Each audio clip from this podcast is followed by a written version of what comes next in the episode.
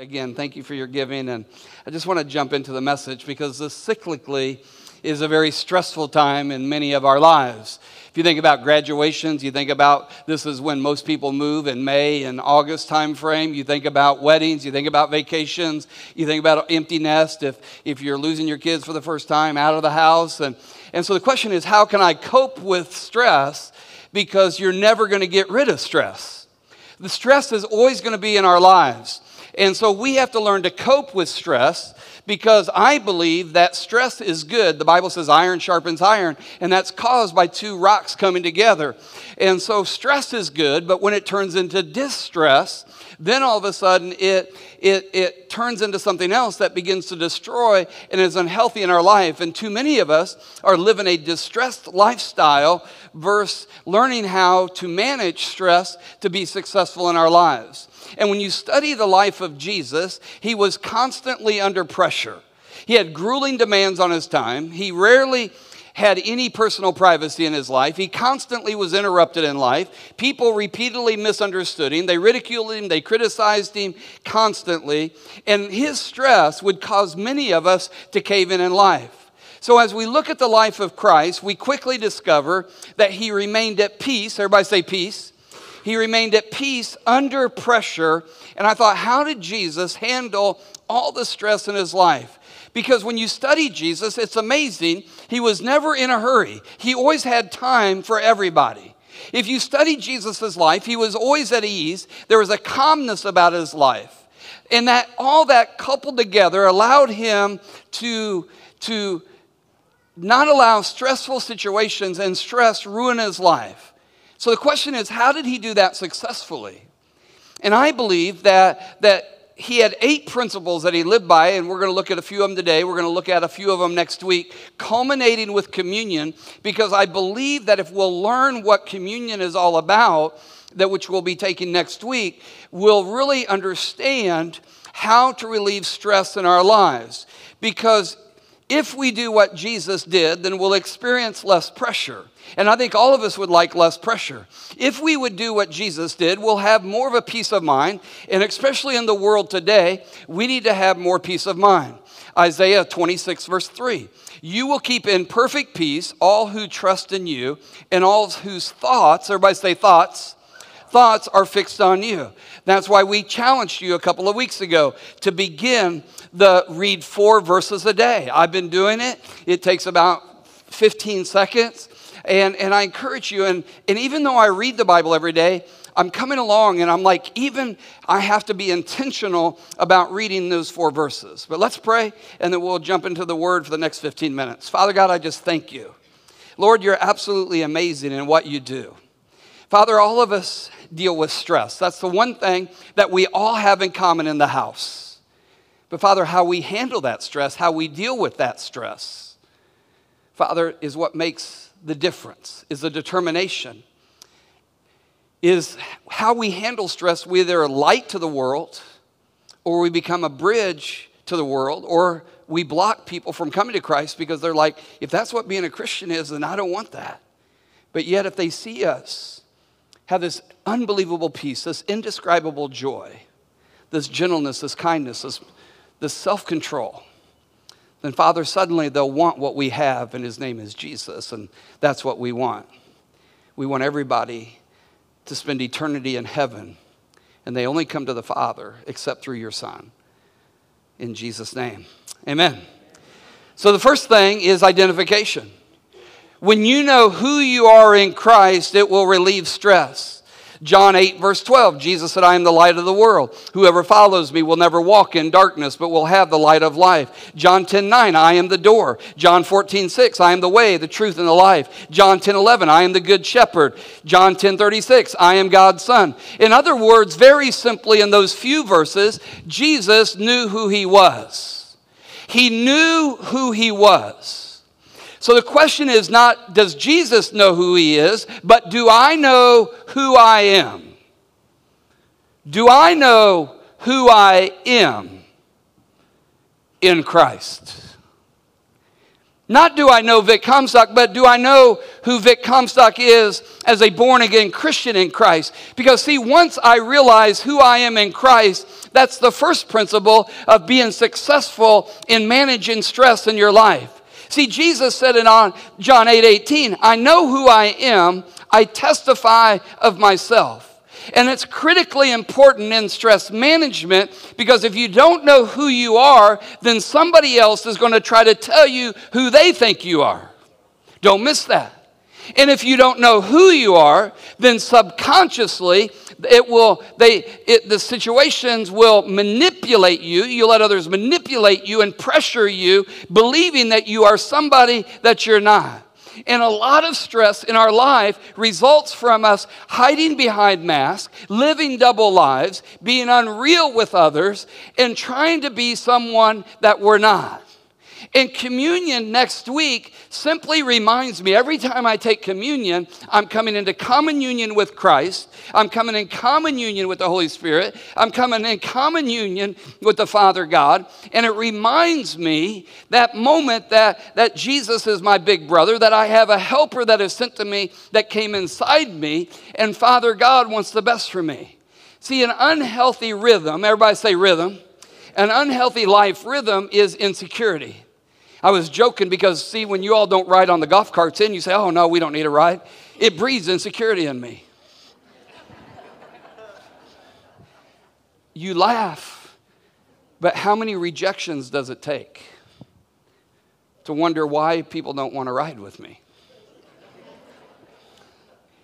And that insecurity produces pressure in our lives. Pressure causes us to be coerced to perform and conform to the world. And the result is we set unrealistic standards for our lives, and then we work and we work and we work and we work, and we still can't meet those unrealistic standards. And tension and pressure naturally occur as a result. And so if we don't manage it, we get distressed. And the first way to balance stress in our life is to get an internal rhythm of who I am in Christ Jesus. I know who I am because I know whose I am. See, I've surrendered my life, Romans twelve, one and two. I've surrendered my mind. I've surrendered my spirit, reading the word every day. I'm surrendering my mind. I'm renewing my mind on who I am. I am a child of God. I am born again. I am the righteousness of God in Christ. I am the head and not the tail. I know that I can be at my lowest physical, emotional point in my life, but by praying in the Holy Spirit, my body, my mind will be re-energized in that moment. I was not put onto this earth by accident, but for purpose. I am deeply loved by God. I am accepted by God. He has a plan that I can't even think or imagine how big it is in my life, because he put me here, and I am significant. I am significant. I don't find my significance in you, but I find my significance in Christ. Everybody say, I am, I am. Significant. And to handle stress, you got to know who you are in Christ. And I'll be real with you. Until you handle this issue in your life, you'll be hindered by insecurity in your life. The second thing is dedication. Know whom you're trying to please is the second principle in stress management. John chapter five, verse thirty, Jesus said, I can do nothing on my own.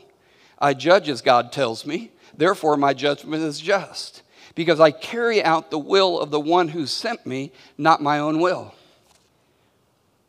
Let me tell you, let's be real. You can't please everybody, because by the time you please one group, the other group's not going to like you anymore.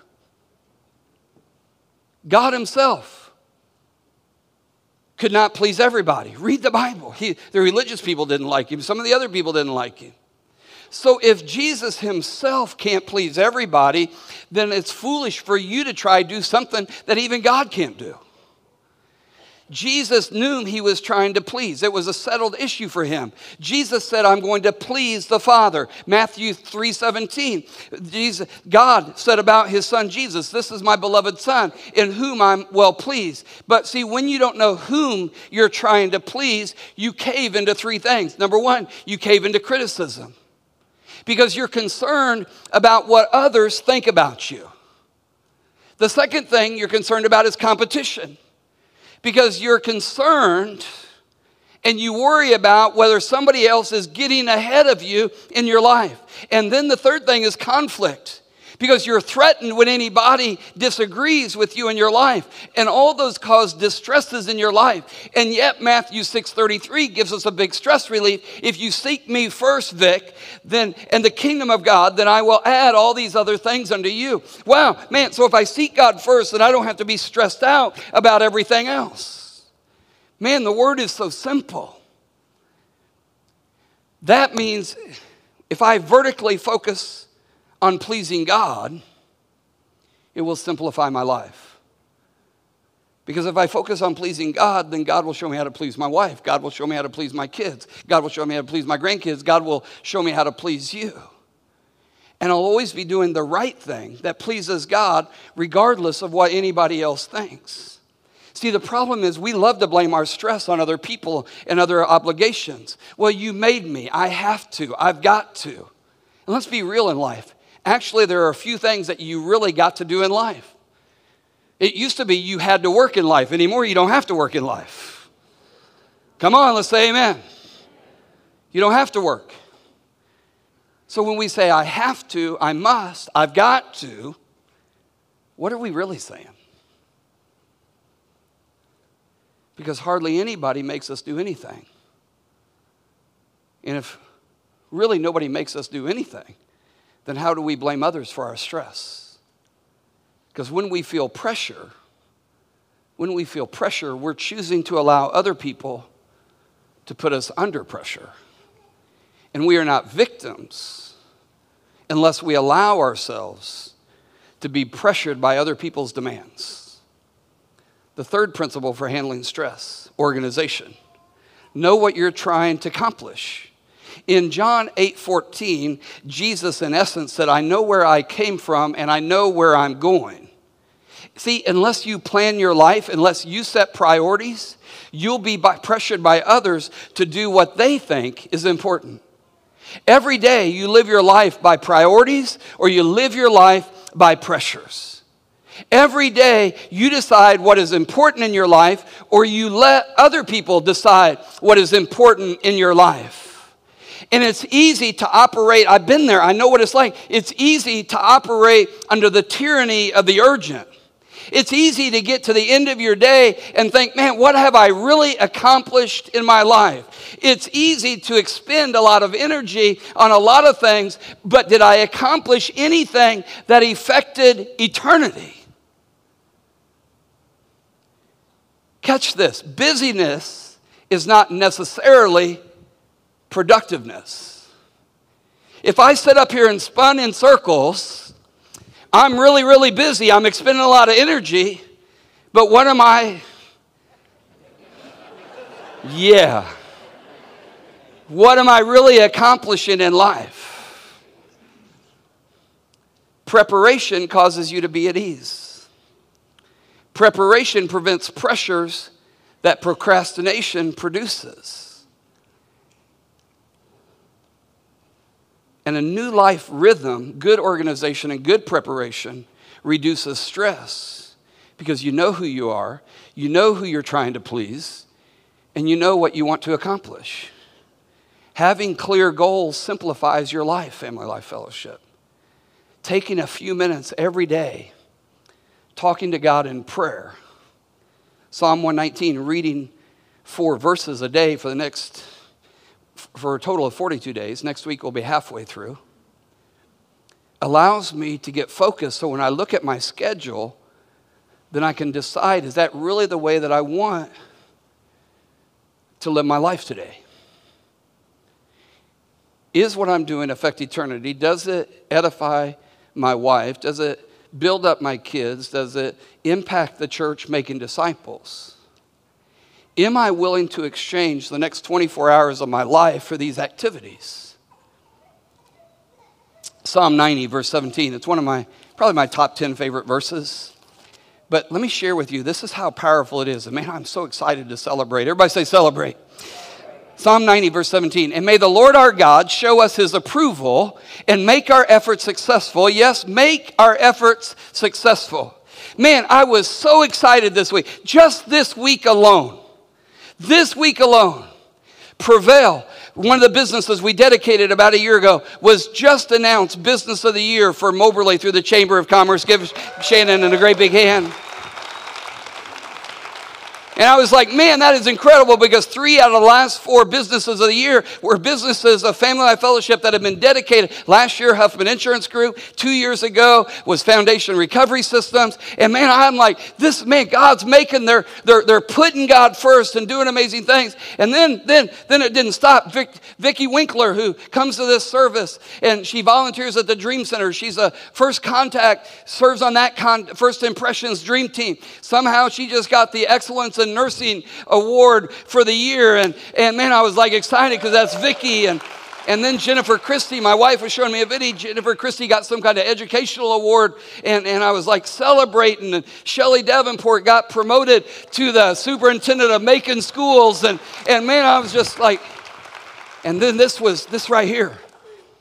To all our dream teamers, dream teamers, it says Family Life Fellowship twenty twenty-two Community Partnership Award from Oberle Area Chamber of Commerce. Dream Teamers, you made that happen. Give it a great big hand clap. Lord, make our efforts successful. But it's not an individual, it's a team. There are individual awards. And as much as we celebrate the individuals, so we need to celebrate also those team awards and all those things. And let me tell you, when you start rejoicing with those who rejoice and you weep with those who weep, then suddenly your stress will go away, because there's something deep. Not competing, not comparing, not being jealous, but celebrating. Concentration. Focus on one thing at a time. Do you find yourself pulled in different directions? It's interesting because in Luke chapter four, Jesus was there. And in Luke chapter four, they tried to get him not to leave. It says, early the next morning, Jesus went out to an isolated place. The crowd searched everywhere for him, and when they finally found him, they begged him not to leave. But I love this part here. But he replied, I must preach the good news of the kingdom of God in other towns, because that is why I was sent. So he continued to travel around preaching. He refused to be distracted by less important matters. What about you? What about you? What about you? The fourth principle in stress management is focus on one thing at a time. It's the principle of concentration. Jesus was a master at this. Everybody tried to interrupt him. Everybody had a plan B for Jesus. And he responded, I'm sorry, I must be about my Father's business. And he kept doing what God told him to do.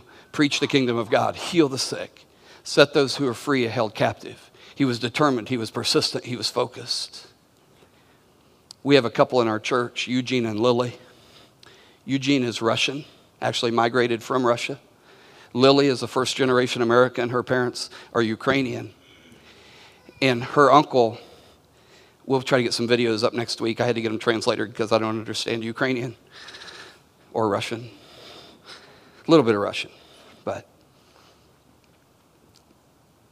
And, and her uncle, I just like, man, I've been handed. So a friend of mine from Kirksville, who I reconnected with at Coach Mike's church, he got us connected, and, and they're going into the eastern. They're taking train cars of food and supplies into the war-torn areas of of Ukraine. And you know, even though we can't get over there, man, I my focus is I try to pray for them about ten minutes a day in the Holy Spirit, because I don't know the needs, but the Holy Spirit does.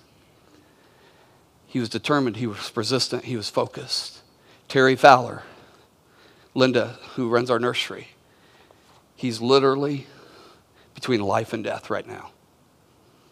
And he needs our focus of prayers. I've been praying hard for him, speaking life. So if you could lift up Terry, encourage Linda. I think she's even serving here today. See, when you have thirty things to do, clear your life and focus on one thing. And when you finish that one thing, then pick up the next thing. That's why when you go into prayer, when you go into reading your Bible, have your Bible, no phone. Read your Bible. When you go into prayer, no phone. pray. And then you can do all the other stuff. Because when we diffuse our efforts, we're ineffective. James says the double-minded person is unstable in all their ways, but when we're concentrated our efforts, we're like laser-focused. And it's not a hazy glow. Light diffused produces a hazy glow. Light concentrates produces fire. Jesus Christ did not let interruptions prevent him from concentrating on his goal. He didn't let others make him tense. He didn't let others make him stressed out. He didn't let others make him irritated. Yesterday, I did a homegoing service for, for Tom Grant, and his wife's here today, and, and family's here today, and it was funny, because there was three, probably two to three hundred people, and I didn't know any of them. And so I told my wife, when I get up there, I'm going to share this opening definition of this word. And uh, I'd never heard this word before. And so I got up there and I said, for the next two hours, I'm going to rant, speak, declare, pause, poetry, whatever. And people's eyeballs got really, really big. And, and, uh, and so my wife said I couldn't even look at anybody around us. And then I just said, no, I'm just kidding. I'm just going to speak for about ten or fifteen minutes. But it sort of broke the ice. You got to have fun, amen? And then the last one, last one, and we're going to close. And next week is Communion Sunday. Delegation. Don't do it all by yourself. Don't do it all by yourself. Don't do it all by yourself. Mark chapter, Mark chapter three. Verse thirteen through fifteen. Afterward, Jesus went up to the mountain and called out the ones he wanted to go with him. I like that. He called out the ones he wanted to go with him. Don't just assume. But now, you know what? If I talk to you about ministry school coming up in August, realize I'm not just flippant trying to get a, a number, but I believe God laid you on my heart to really consider ministry school. Afterward, Jesus went, or one of the staff members, went up on the mountain and called out the ones he wanted to go with him.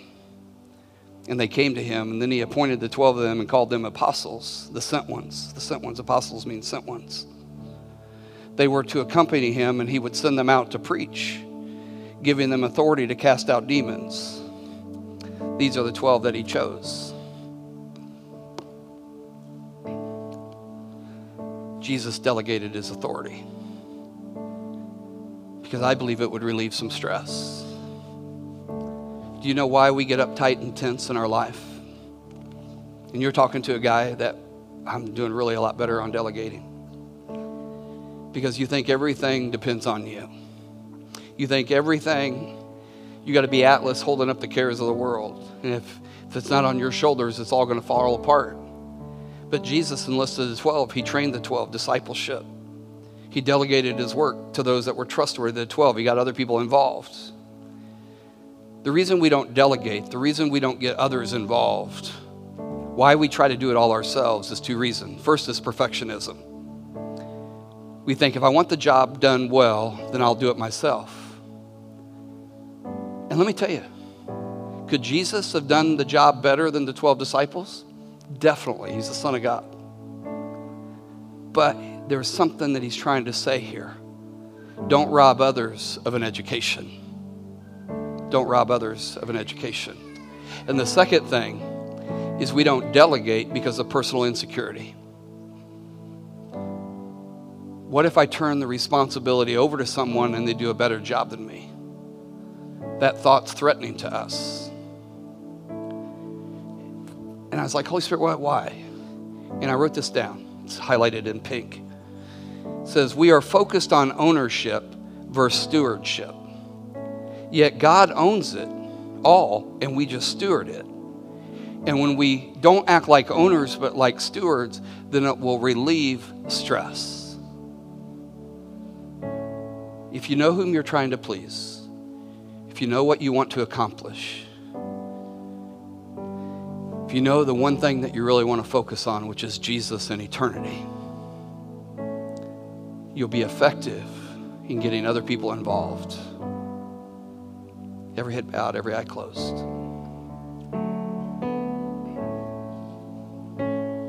Right now, with every head bowed, every eye closed, I want you to focus on this. If you died right now, do you know where you would end up in what we call eternity? you have to focus on Jesus, because he's the only one that can save you from eternal separation from God. He's the only one. So if you're unsure, just say, "Dear Jesus, right now I ask you to come into my heart. I ask you to come into my life. I accept you as my Savior. I know I'm not perfect and I may not have a lot left. But Jesus, what I have, I give you my failures. I give you my mistakes. I give you my guilt, my shame. And I don't get it all, but I at least know that this is the start. So Jesus, I give you my heart. I give you my heart." And that moment that you pray that from your heart, however you pray it, the angels in heaven are celebrating. The angels up here on the rafters are just cheering. They're shouting up to heaven, saying, "Man, so-and-so just gave his heart to Jesus. Such and such just gave her heart to Jesus. So-and-so, he and she just came home, came back home. Man, let's throw a party." And I want to encourage you that only Jesus can save you. But it's our responsibility to provide discipleship for you. Next steps: water baptism, growth tracks, small groups are getting ready to launch again. Those are key next steps for you. So what I'm going to ask you to do is give your great big hand to everybody, those who gave their heart to Jesus.